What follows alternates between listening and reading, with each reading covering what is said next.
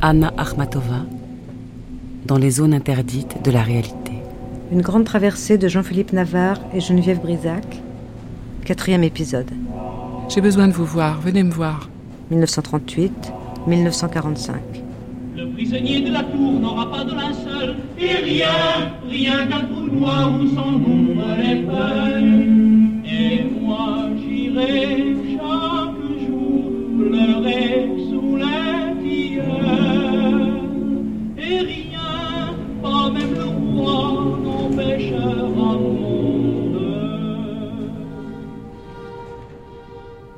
Après avoir visité l'enfance sauvage et les années folles de la jeunesse de Anna Akhmatova, après l'avoir vue à Paris avec Modigliani et jeune mariée à Tsarkoye-Sielo, après la révolution de 1905, les journées de 17, après avoir rencontré avec elle son maître, le poète Inokenti Anensky, et ses maris Nicolas Goumiliov et Nikolai Pounine, sans oublier Mandelstam et Alexandre Bloch, nous avons accompagné Anna Akhmatova de 21 à 38.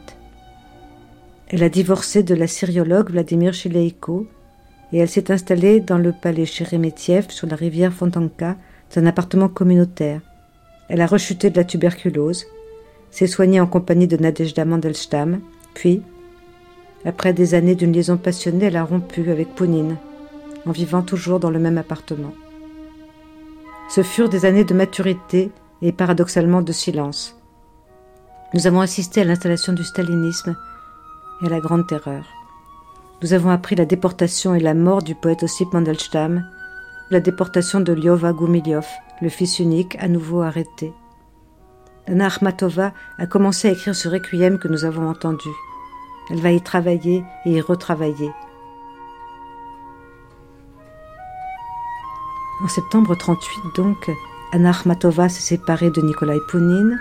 Elle a déménagé ses quelques affaires, son coffret, son fauteuil et le dessin de Modigliani dans une autre pièce de l'appartement communautaire qu'elle partage toujours avec la famille de son mari et aussi avec une famille de prolétaires, les Smirnov, qui ont deux petits garçons. Elle adore le plus jeune, Chakalik, qui vient sans cesse quémander des câlins. Plus tard, elle écrira pour Valia, victime du siège de Leningrad, un poème poignant. À la mémoire de mon voisin, Valia Smirnov, enfant de Leningrad. On a creusé des abris dans le jardin, on camoufle les lumières, orphelin de Pétersbourg. Mes petits-enfants, on respire mal sous la terre.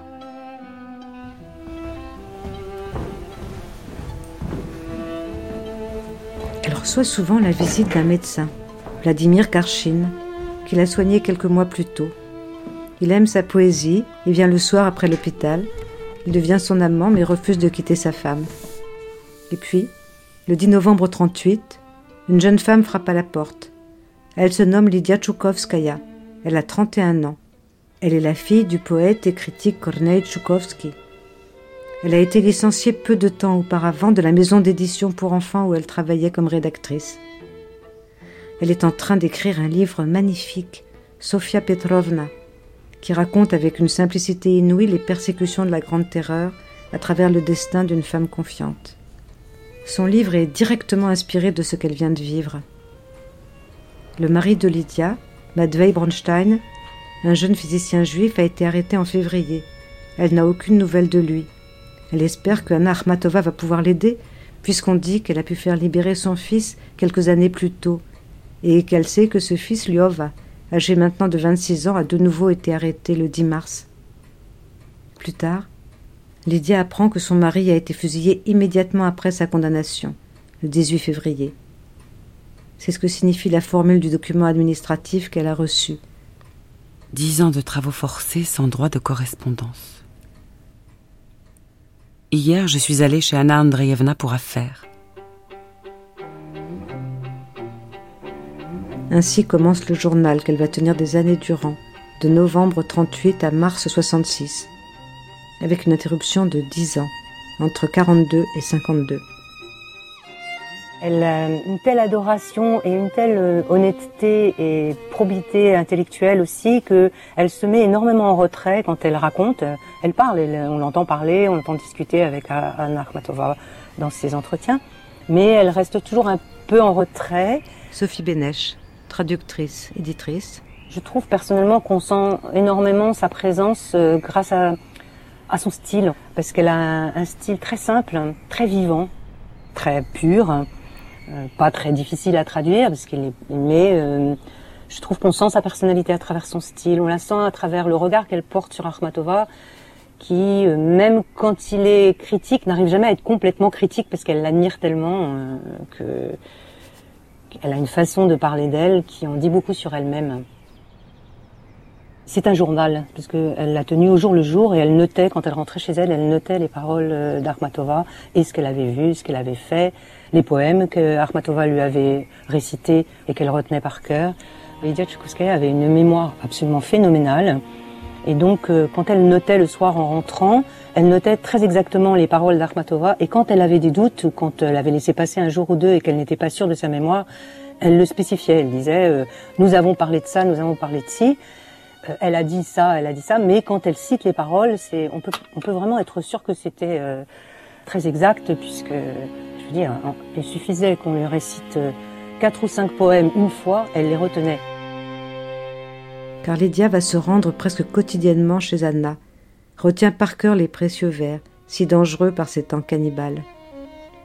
Quand elle oublie des mots, elle les remplace par les siens, en marchant dans les rues glacées de Leningrad.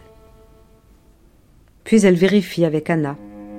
Elle remet alors les bonnes syllabes en place, en s'appuyant sur le rythme. En littérature, le rythme est tout. L'appartement, la chambre plutôt avec son canapé, le lit, aussi souvent Armatova est couchée, malade ou simplement frigorifiée, devient un havre pour les deux femmes. Un lieu de résistance élémentaire aussi. J'ai besoin de vous voir, venez me voir. Passez me voir. demande Armatova. Il est Diatchoukovskaya à court. À l'extérieur gronde le monstre.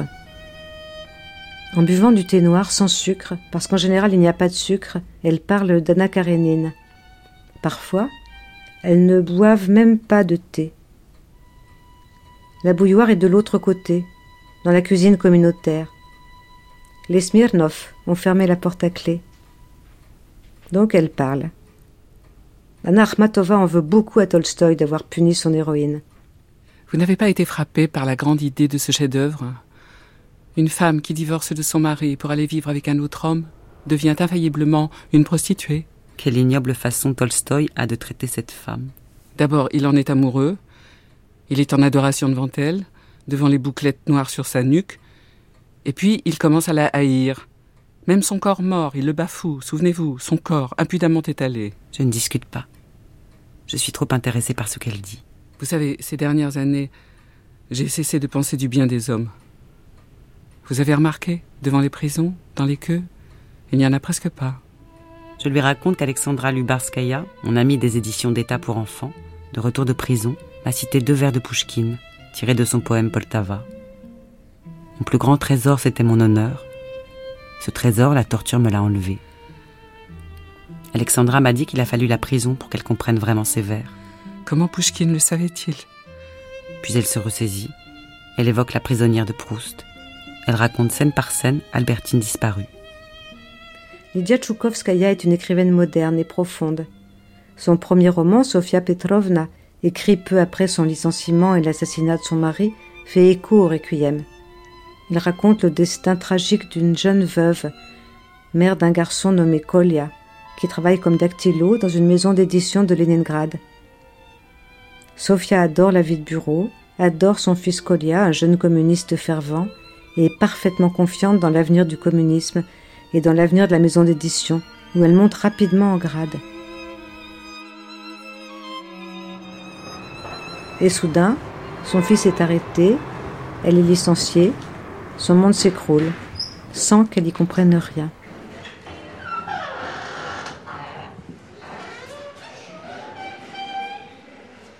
Sofia Petrovna, je l'ai retraduit, parce que c'était un livre épuisé. Lydia Tchoukovskaya, elle n'a laissé que deux œuvres de fiction, entre guillemets, euh, Sofia Petrovna et, et, La plongée. Ce sont ses deux romans. Sinon, elle est auteure d'essais, de souvenirs. Elle écrivait de la poésie, mais pour elle-même, euh, qu'elle n'a pas publié elle-même. C'était une femme euh, qui avait pour père un homme très connu, euh, Kornaï un critique littéraire, un poète pour enfants, un traducteur d'anglais, donc euh, un personnage euh, important dans le monde culturel russe. Et elle était sa fille, elle a grandi vraiment dans la littérature et la poésie, puisque dès l'âge de 4 ans, leur père leur faisait apprendre des poèmes par cœur. Et donc elle vivait vraiment dans la poésie classique et, celle du début du XXe siècle. C'était une femme qui avait un, sens euh, extrêmement poussé du devoir, une très grande honnêteté intellectuelle et qui a consacré sa vie en fait à, enfin une partie de sa vie à cette époque-là, à conserver la pureté de la langue.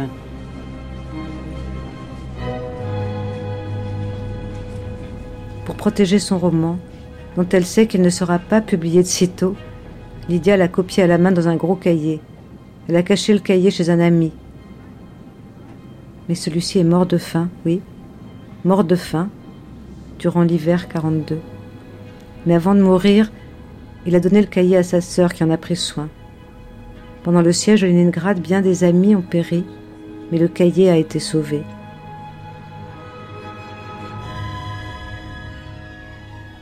Anna Akhmatova, elle, a été provisoirement réhabilitée. Elle est à nouveau membre de l'Union des écrivains soviétiques à partir de 1940, sans doute parce que c'est la guerre et qu'il faut serrer les rangs des artistes qui n'ont pas été exécutés en 1939. Mais aussi parce qu'un de ses recueils, extrait de ses livres, publié avec la complicité de Boris Pasternak et d'autres amis, a été épuisé en quelques jours. Mais la fin de l'année 39 fut un cauchemar et l'année 40 commence d'une manière atroce. Le 27 janvier, Isaac Babel a été fusillé. Le 2 février, c'est Meyerhold qui disparaît à son tour. Anna Akhmatova écrit des poèmes d'orpheline. 7300 kilomètres. Tu n'entends pas ta mère t'appeler. Dans le rugissement du vent polaire, dans les taux du malheur, Là-bas, tu deviendras une bête, un sauvage, mon aimé. Tu es avec nous, premier et dernier. Sur ma tombe à Leningrad, le printemps souffle indifférent. Pour moi, coupable entre tous sur la terre. Autrefois, aujourd'hui, à jamais, m'effondrer dans l'asile des fous. Voilà tout mon honneur, mais voici qu'en juin 39, Marina Zvetaeva s'est laissée convaincre de venir se jeter dans la gueule du loup et de revenir en Urs soutenir Seryoja, son mari malade. Elle prend le bateau avec son fils Mour. Elle arrive à Kronstadt, puis à Moscou et enfin à Bolchevo, où elle va être confinée avec Seryoja, des amis du nom de Klepinin et sa fille Ariadna. Le 25 août, le pacte germano-soviétique est signé et le 27 août, Ariadna Efron est arrêtée par le NKVD. Son père le sera le 10 octobre 39. Telle une bête morte, vous me hisserez sur un crochet sanglant, pour qu'incrédules des étrangers autour de moi rôdent en gloussant, qu'ils écrivent dans leur digne gazette que c'était un mon don incomparable, que je fus un poète parmi les poètes mais qu'a sonné ma treizième heure. C'est l'occasion, bien que notre sujet soit le destin d'Anna, de nous attarder un peu sur la fin terrible de Marina Svetaeva et de son mari. De tenter d'expliquer comment, après avoir tellement souffert en dix-sept années d'exil, elle va mettre fin à ses jours et se pendre à ce crochet qu'évoquait Anna Armatova deux ans après avoir remis les pieds sur sa terre natale et quelques semaines avant son mari, Serge Efron. Un livre de Irma Kudrova relate les persécutions dont la famille Efron a été l'objet ces années-là. On comprend mieux à chaque page de ce livre glaçant la destruction méthodique des âmes et de tout espoir. Quand on lit la mort de Marina Zvetaeva, on mesure avec effroi le caractère inhumain et diabolique des interrogatoires du NKVD, les moyens qui sont mis en œuvre, économiques, psychiques, pour écraser les victimes. On comprend que les amis avec qui les Ephron vivent à Bolchevo ont été des agents rémunérés, ce qui ne les empêchera pas d'être fusillés. Les interrogatoires de Sergei Efron à la Loubianka ou devant Beria montre sa droiture, sa force de résistance morale devant les tentatives de ses amis clépinines de le convaincre qu'il est plus raisonnable de tout avouer. Avouer qu'il est un trotskiste. Avouer qu'il est un agent double à la solde des services français. Mais jamais il ne nie être un espion soviétique depuis plus de dix ans. Il l'est, mais rien de plus. On entend à travers les murs de la prison de Lefortovo ses cris sous les tortures infligées par Beria. Et on comprend pourquoi Marina l'aime malgré tout le malheur dont il a été la cause, son malheur. L'arrestation de sa fille et de son mari la laisse sans aucune ressource, sans argent, ni foyer. Elle revient à Moscou. Elle est à la rue. Elle finit par trouver une chambre. Elle est terrorisée. Tout le monde me tient pour courageuse. Je ne connais personne de plus timoré que moi. Elle écrit en vain au Kremlin. Et puis elle se remet au travail. Grâce à Boris Pasternak, elle obtient comme Akhmatova ses traductions qu'elle déteste, du bulgare, du georgien, des ballades anglaises. Le principe, c'est que l'union des écrivains distribue à la tête du client des textes en différentes langues, accompagnés d'un mot à mot. L'écrivain ou le poète rédige en russe le mot à mot. Au gré des disgrâces, il pourra être décrété que l'écrivain n'a rien fait du tout, n'est qu'un parasite et un menteur. Comment d'ailleurs aurait-il pu traduire une langue dont il ignore tout? En mars 40, Anna Akhmatova écrit un poème dédié à Marina Zvetaeva comme pour l'accueillir. Vont-elles enfin se rencontrer? Rien n'est moins sûr. Akhmatova n'en a pas vraiment envie, mais leurs amis communs la pressent. Rappelons deux ou trois choses que nous savons de Marina. Née en 92 à Moscou dans une famille cultivée, Svetaeva ne fut jamais ni rouge ni blanche. C'est une Antigone, dévastée par son époque, exilée radicale mais apolitique, amie de Rilke. Comment ne pas évoquer la magnifique correspondance à trois entre elle, Rilke et Pasternak, et mère de famille, proustienne, raffinée, vivant dans la misère, et prise aussi bien des vers d'Edmond Rostand que ceux de Mayakovsky. Dans ses poèmes, dans ses lettres, adressées à Pasternak, à Beria, à Rilke ou à Mandelstam, dans ses carnets, qui parlent de passion amoureuse, de Pouchkine, de poussettes cassées, de lutte contre l'esthétisme, de légumes à éplucher, du désir, de l'art de la traduction, d'exil, de la naissance de son fils Moore, de vaisselle à faire, elle se fait et se dit sténographe de la vie une vie dont elle se sait en même temps absente, et à quoi elle avoue souvent être inapte. Marina Zvetaeva n'a vécu que 50 ans. Elle s'est pendue en 41. La révolution, les complots, la faim, le froid, la mort de sa petite fille, les égarements de son mari, les déceptions amoureuses, la déportation d'Ariadna au goulag, les humiliations. Elle avait tout vécu sans moufter ou presque, sans jamais se préserver, bien au contraire. À 35 ans, elle pensait en avoir 600. Et elle savait son œuvre immortelle. Mes poèmes, comme des vins précieux, sauront attendre que leur temps vienne. Voici le poème de Akhmatova. La petite sorcière aux blanches mains, mon invisible, mon double, mon oiseau moqueur, pourquoi te caches-tu dans des buissons noirs? Tantôt tu brilles sur des croix abattues, Tantôt tu te tapis dans de vieux nichoirs. Ou bien tu cries du haut de ta tour Me voilà aujourd'hui chez moi revenu. Regardez donc mes chers labours, ce qui m'est pour cela advenu. Mes proches ont été engloutis par l'abîme. La maison de mes pères a été saccagée. Aujourd'hui, toi et moi, Marina, nous voilà qui marchons dans la ville nocturne. Et derrière nous, il y en a des millions. Et il n'est pas de cortège plus silencieux. Tout autour, des glas funèbres.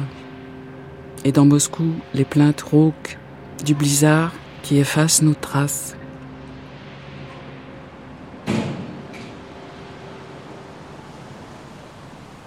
Malgré les vers qu'elle s'offre à qui mieux mieux, Marina Zvetaeva est elle aussi plutôt hostile. Elle connaît mal la poésie récente de Akhmatova. Elle critique le poème sans héros dont elle ne connaît que le début. Elle ne se sent pas reconnue à sa véritable valeur.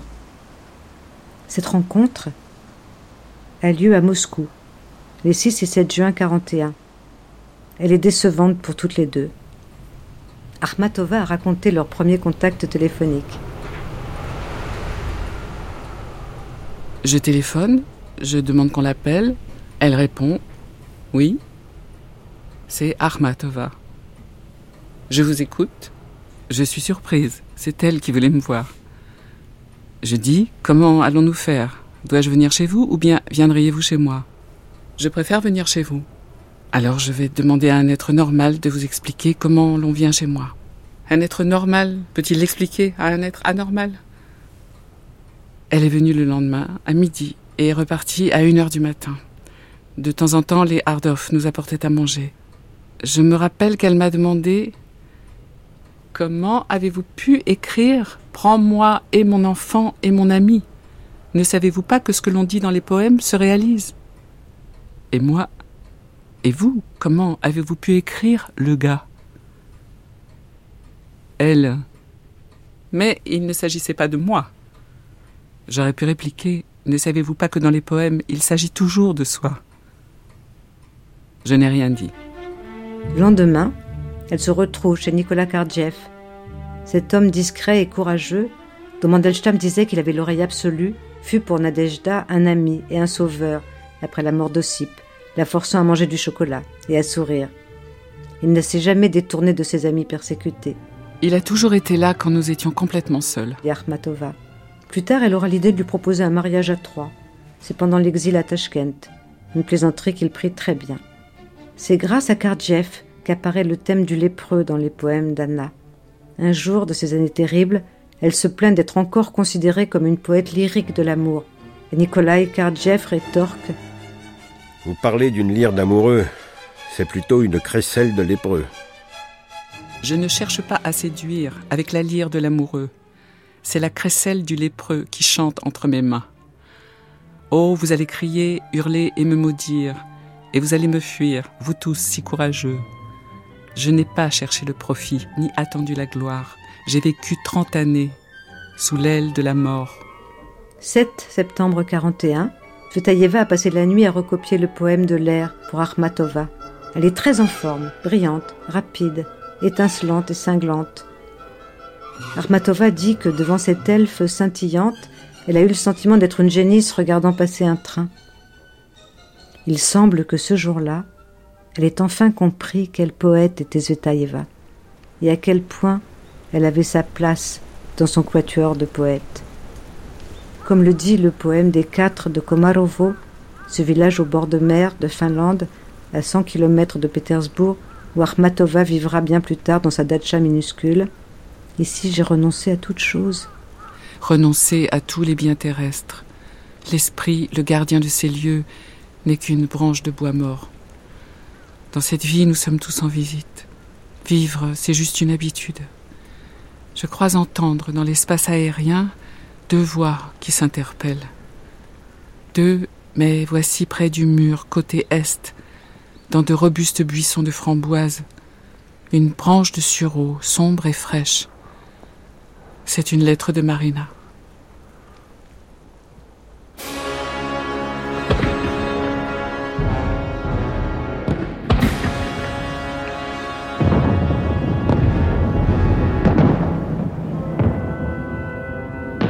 « 22 juin, l'Allemagne envahit l'URSS. C'est la guerre à nouveau, le siège de Leningrad. Il y a eu le siège de Moscou qui a commencé un peu plus tôt, euh, le siège de Leningrad, donc la ville de Lénine, et le siège de Stalingrad. Donc trois grands sièges, et celui qui a duré le plus longtemps, le siège de 900 jours et 900 nuits, comme on dit encore aujourd'hui en Russie, c'est celui de Leningrad. Donc juste pour comparer, et ensuite on s'attarde sur Leningrad, euh, Moscou euh, a été, euh, on a desserré les taux, l'armée rouge a réussi à desserrer les taux et aussi les milices populaires assez rapidement dans une contre-attaque brillante qui a été le premier coup d'arrêt à la Wehrmacht. Euh, Quant à Stalingrad, eh bien, euh, ça a commencé évidemment un peu plus tard parce que Stalingrad est beaucoup plus à l'est que Moscou et Leningrad. Et on sait que ça a été le tournant le 2 février 1943. Voilà. Normalien et agrégé d'histoire, passionné de cinéma, Alexandre Soump est brillant autant que modeste. Il est né en 1977. Il connaît intimement l'histoire de la Russie. Le siège de Leningrad, lui, a été particulier puisque la ville, contrairement à ce qui s'est passé pour Moscou et contrairement à ce qui s'est passé pour euh, Stalingrad, la ville a été totalement encerclée. C'est-à-dire qu'elle a été complètement coupée du reste du monde.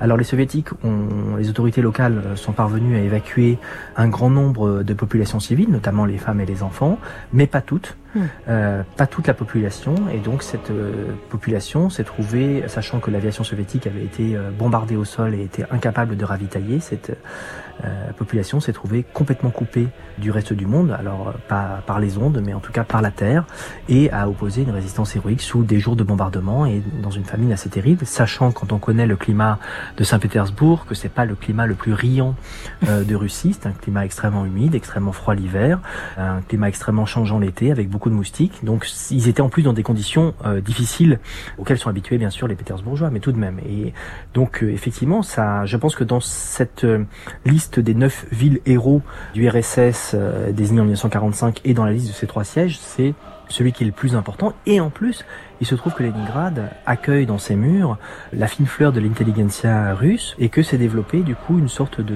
d'esthétique de la résistance. Et euh, celle qui l'a incarnée notamment, c'était Olga Bergoltz. Qui l'ami de Anna Armatova. Euh, son carnet de, de guerre à la radio. Et, euh, et, bon, ses écrits de guerre et son émission de radio étaient le moment clé de toute la journée de, de ces Léningradois euh, assez héroïques. Et aujourd'hui encore, alors qu'on peut penser que la plupart des personnes qui ont véritablement suivi le siège sont décédées, il n'est pas rare de rencontrer quelqu'un à Saint-Pétersbourg qui dise moi je suis un enfant de la blocade, comme ils appellent ça, du, du blocus. C'est pour dire que être un Léningradois, c'est quelque part avoir intégré le fait qu'on a subi euh, ce siège pendant 900 jours et 900 nuits, même si en fait on ne l'a qu'hérité par les, les récits, qu'hérité par tout ce qu'on a appris à l'école, etc. Donc c'est vraiment à la fois une identité soviétique et une identité très locale, très forte. En juillet, Anna prend la parole à la radio pour soutenir les gens de Leningrad. On la voit monter la garde devant la Fontanka, masque à gaz en bandoulière comme un simple soldat de la défense passive. Elle coud des sacs de sable, elle est assise sous l'érable, elle écrit des quatrains laconiques et fiévreux et des slogans pour les affiches. Elle note ce qui sera par la suite dans le poème Sans héros. Du haut de l'année 40, comme d'une tour, je regarde toutes choses, comme si je disais adieu une fois encore à ce à quoi j'ai dit adieu depuis longtemps, comme si je faisais le signe de la croix et pénétrais sous les voûtes obscures. Comme la Fontanka est inhabitable, elle campe quelque temps à la maison des écrivains, sur le canal Griboyedov. La Fontanka, elle n'y reviendra jamais. Un jour, sur le canal Griboyedov, le concierge, qui est parti lui acheter des cigarettes, est tué par un bombardement. La vie ne tient qu'à un fil. Le 29 septembre 41, Anna est évacuée de Leningrad à Moscou. Elle prend le train avec Boris Pasternak pour Tchistopol, où se trouve Lydia Tchoukovskaya, qui a fui devant les menaces que faisait peser sur elle le NKVD, mais aussi et surtout pour échapper aux Allemands à la guerre. On pensait alors que les nazis allaient arriver à Moscou. Elles repartent ensemble vers Tashkent. Le voyage est long, du 15 octobre au 9 novembre. Anna Akhmatova lit de l'autre côté du miroir de Lewis Carroll. Traverser le miroir, n'est-ce pas ce que nous faisons? Au même moment, à peu de distance de là, dans le village d'Elabouga, Marina Svetaeva s'est pendue.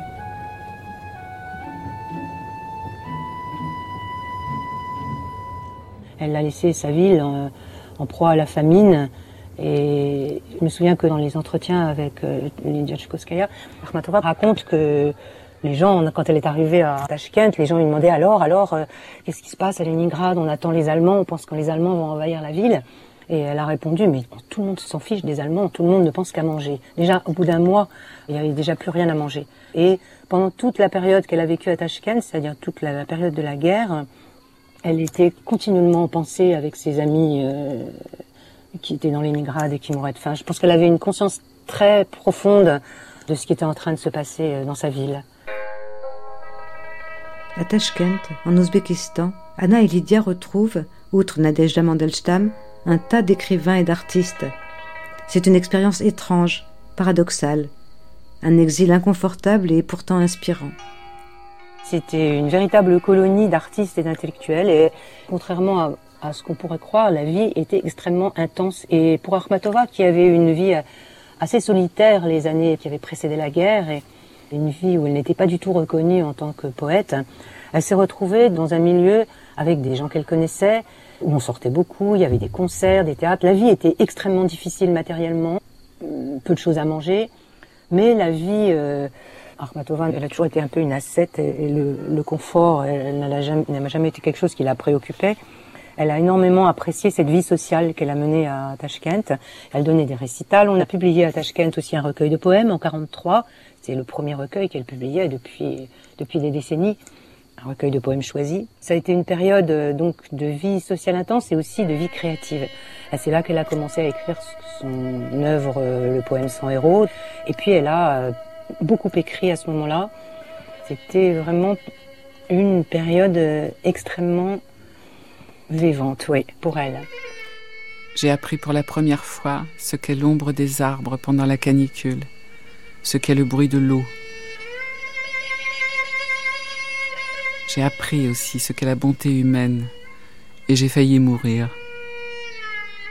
Pendant ces deux ans, Akhmatova achève cette révolution intérieure commencée en 40. Elle change physiquement. Elle s'est remise à beaucoup écrire. Elle pense nuit et jour à ce poème sans héros.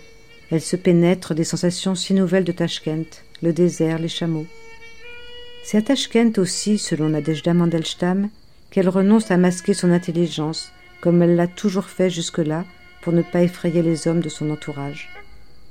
Elle s'apprête à devenir une vieille femme admirable, excentrique, redoutable et géniale.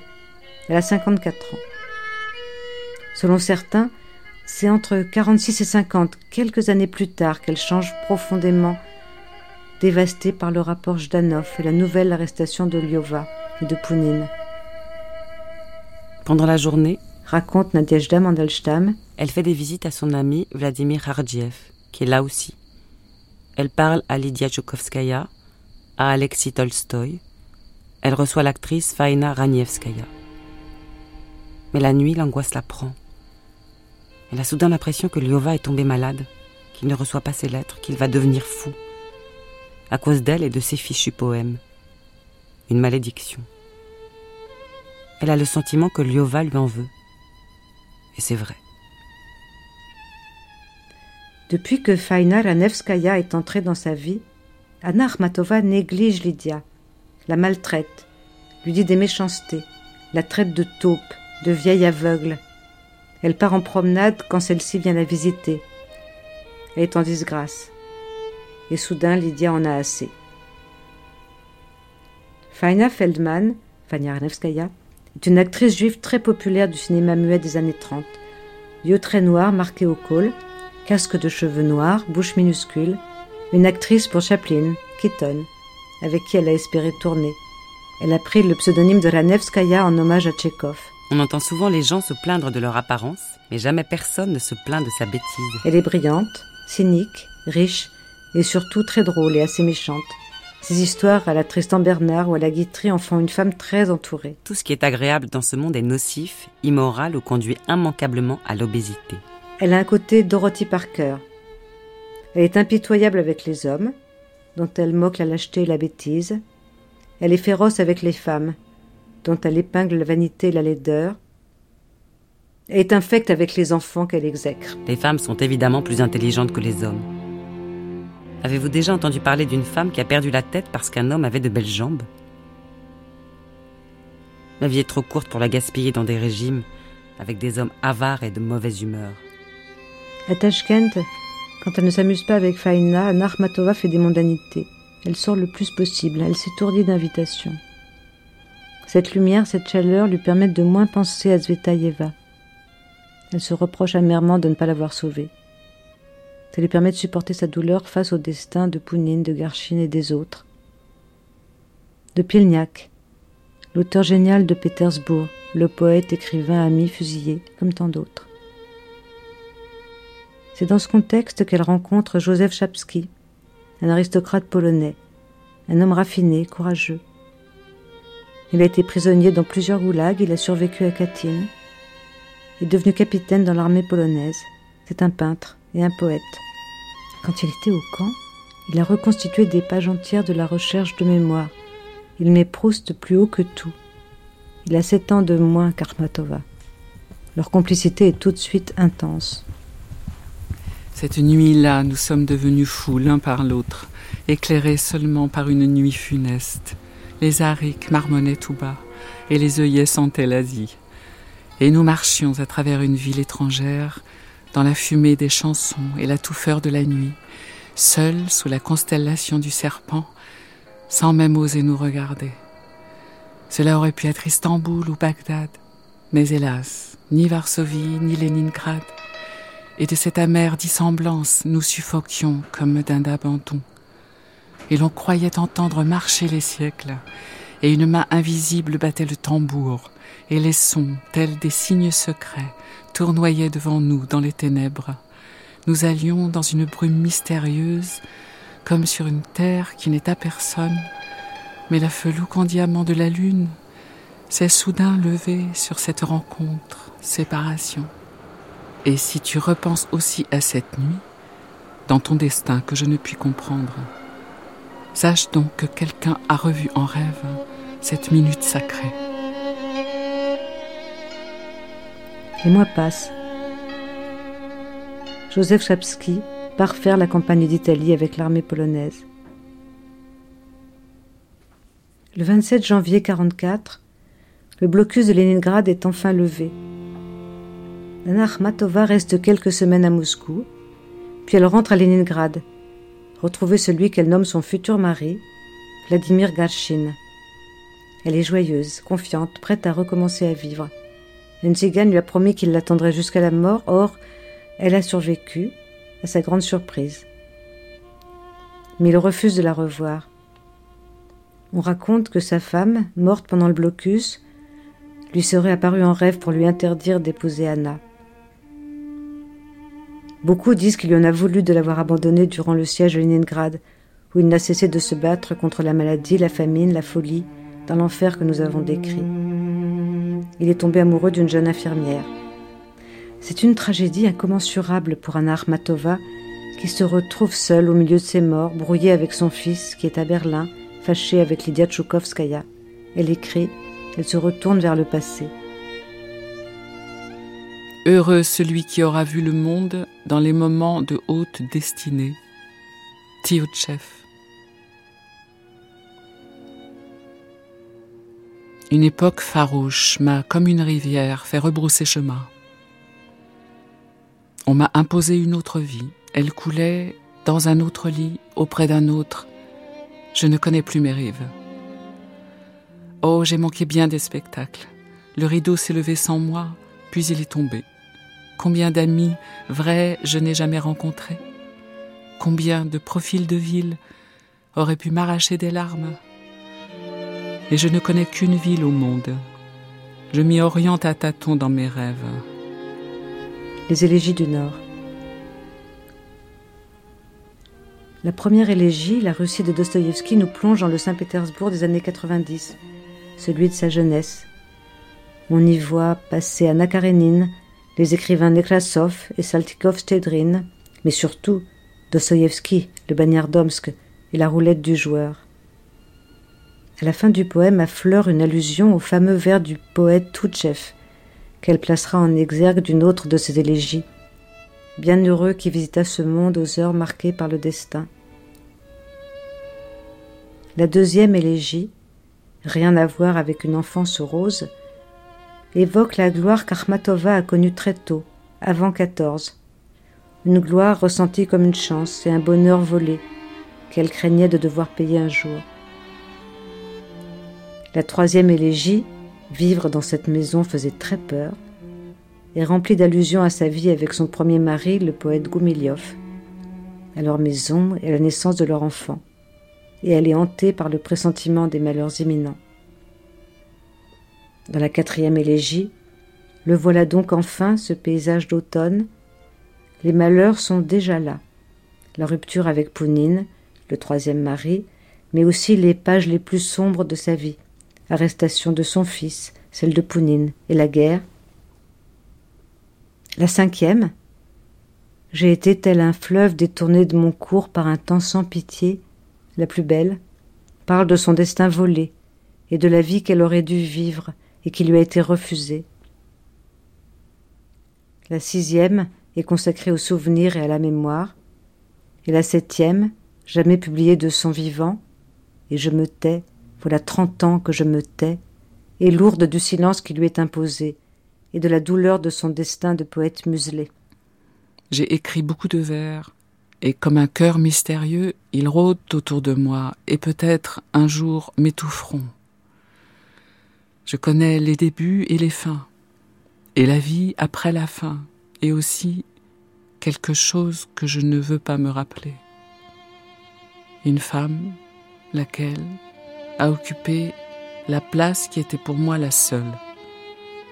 Elle porte mon nom le plus officiel. Elle m'a laissé un sobriquet dont j'ai fait tout ce que j'ai pu.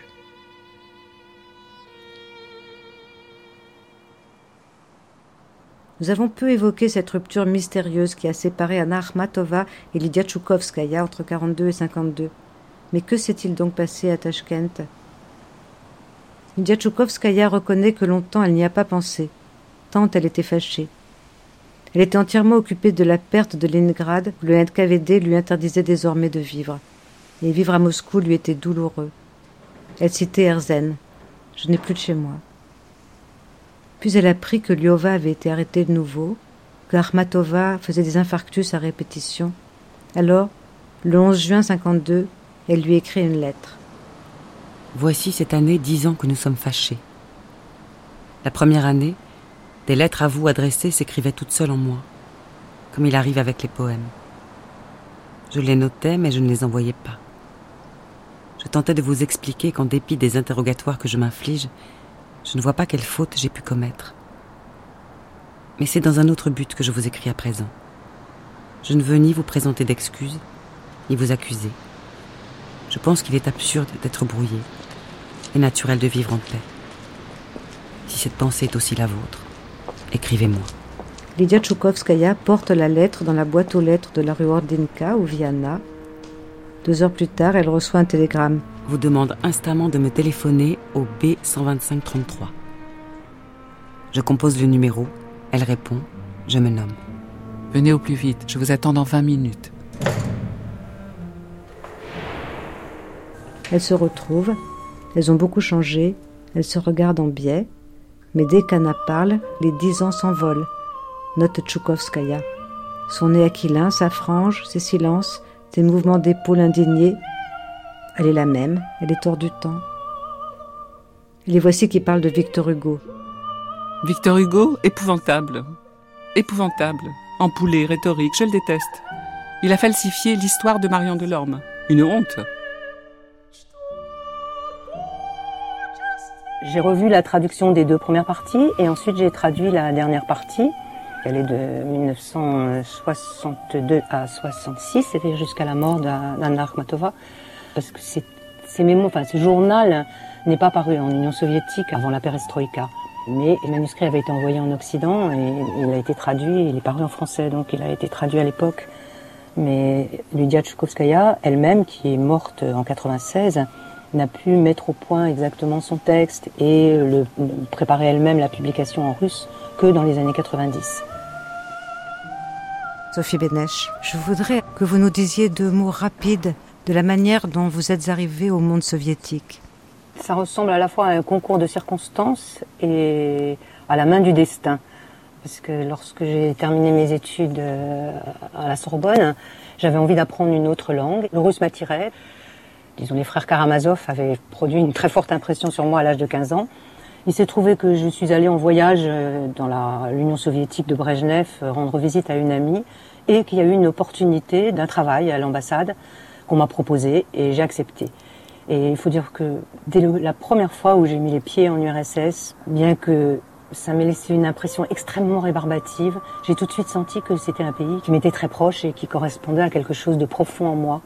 Dans sa culture, dans sa langue, dans sa littérature, je trouve quelque chose qui, qui donne à une partie de moi-même l'occasion de s'épanouir que je n'ai jamais trouvé euh, dans la culture française Ce n'est du bord de mer. Приморский сонет. Tout ici, tout me survivra, tout.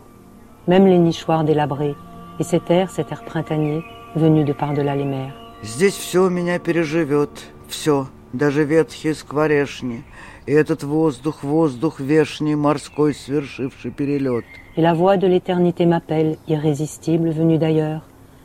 Et sur les cerisiers en fleurs, légère, la lune verse sa lueur. И голос вечности зовет с неодолимостью нездешней, И над цветущей черешней сиянье легкий месяц льет. Et elle semble si facile à parcourir, blanche dans une coupe d'émeraude, la route qui mène, je ne dirais pas où.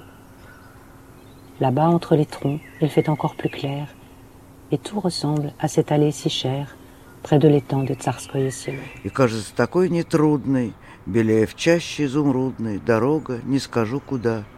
Там средь стволов еще светлее, И все похоже на аллею у царско-сельского пруда.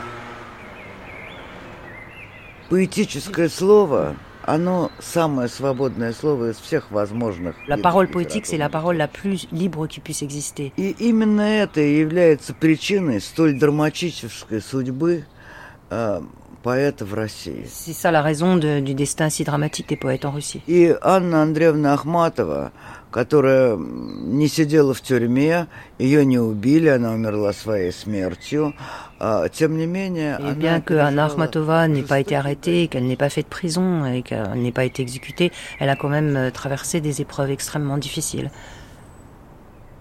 Я Людмила Улицкая. Я приехала в Париж на некоторые литературные мероприятия и с удовольствием расскажу немножко Euh, bonjour, je suis Ludmila Olitskaya. Je suis venue quelques jours à Paris pour euh, un salon littéraire et c'est avec plaisir que je raconterai mes souvenirs sur Anna Akhmatova. Понимаете, есть одна очень важная вещь. Une chose importante, on, on lit tous des livres. Большая часть знания о мире – это то, что мы получаем из La plus grande part de ce que nous connaissons, c'est ce qu'on reçoit des livres. Но есть очень древняя э, один мотив в этом знании.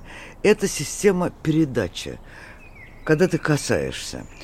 Древнейшая вещь. Mais il y a une manière de extrêmement importante qui est de transmettre par le lien presque physique, par la- le, le- le toucher. Mhm. прикосновение. И вот у меня осталось от этого того момента, что я однажды видела Ахматову, это ощущение Et ça, et ça lui est resté, le fait de l'avoir vu en réalité, euh, euh, voilà, cette transmission physique euh, lui, lui reste. Если хотите, это мне придает ценности. C'est- Ça lui donne de la valeur à elle, en fait. Знаете, дело в том, что Ахматова, когда она приезжала в Москву, она обычно останавливалась в доме Ардовых. Généralement, quand elle, euh, Arsmatova venait souvent à Moscou, elle s'installait en général dans l'appartement des Ardov. Mais euh, voilà, une fois elle est venue, il y avait des travaux chez eux. Et cette fois-là, elle, est, descendue chez une poétesse euh, soviétique, Margarita Liger.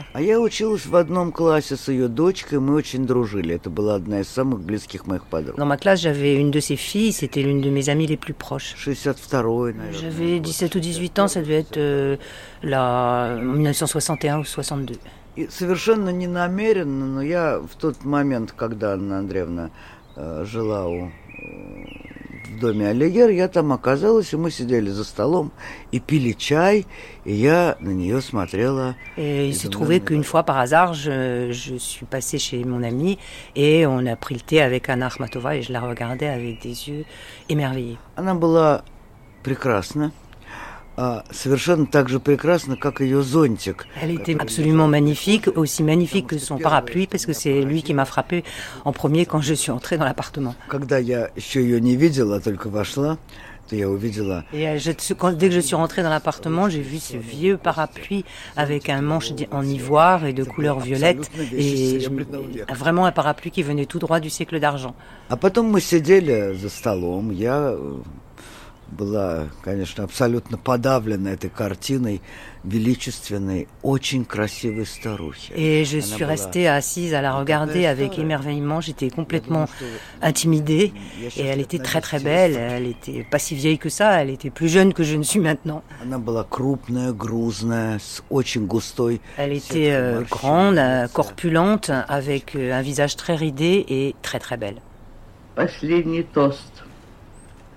Я пью за разоренный дом, за злую жизнь мою, за одиночество вдвоем, и за тебя я пью.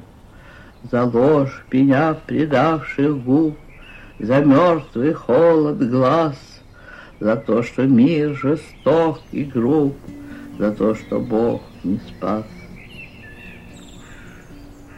Опустите, пожалуйста, синие шторы, Медсестра всяких снадобий мне не готов.